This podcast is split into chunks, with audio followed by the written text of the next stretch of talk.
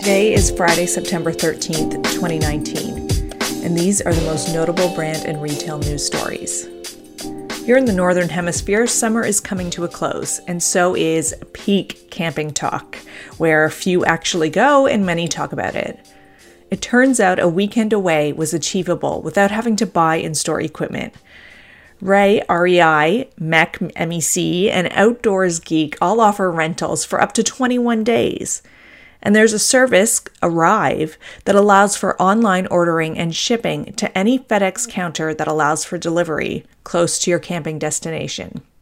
The outdoor sports equipment rental market is perfect for dabblers and sounds like it would offer a more luxurious, using the term loosely here, experience than if one had to pay for a weekend's worth of equipment although the espresso maker would definitely make it into my basket regardless.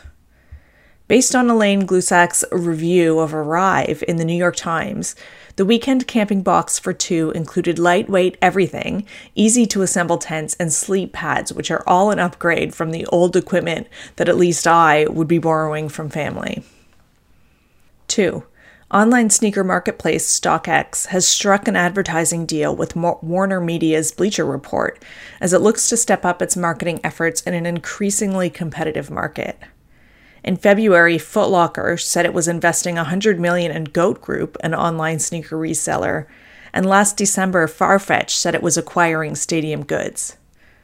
For those that aren't familiar, StockX is a three year old online marketplace that lets users buy and sell sneakers and other fashion items. It emulates a stock exchange by providing market data such as 52 week high and low prices.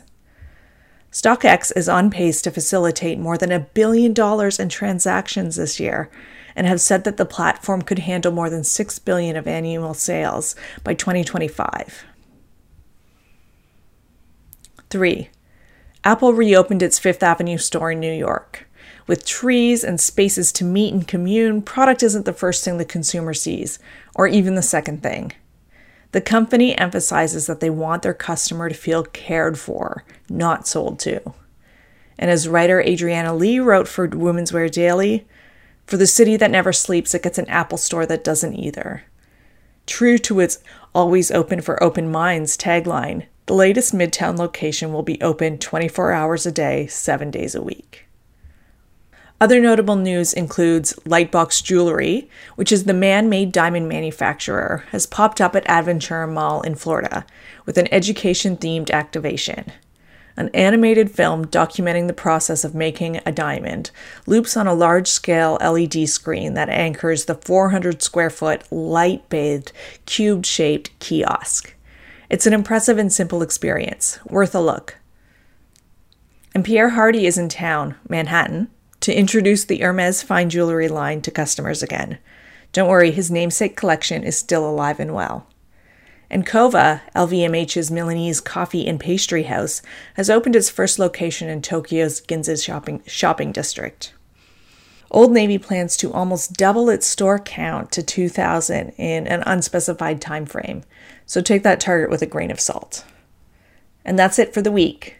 If you're worried about the dismal news out of the US and the UK on retail store closures and mall closing in the US, consider it more of a repurposing. Amazon is using some of the abandoned square footage for same day, two hour shipping. See you next week.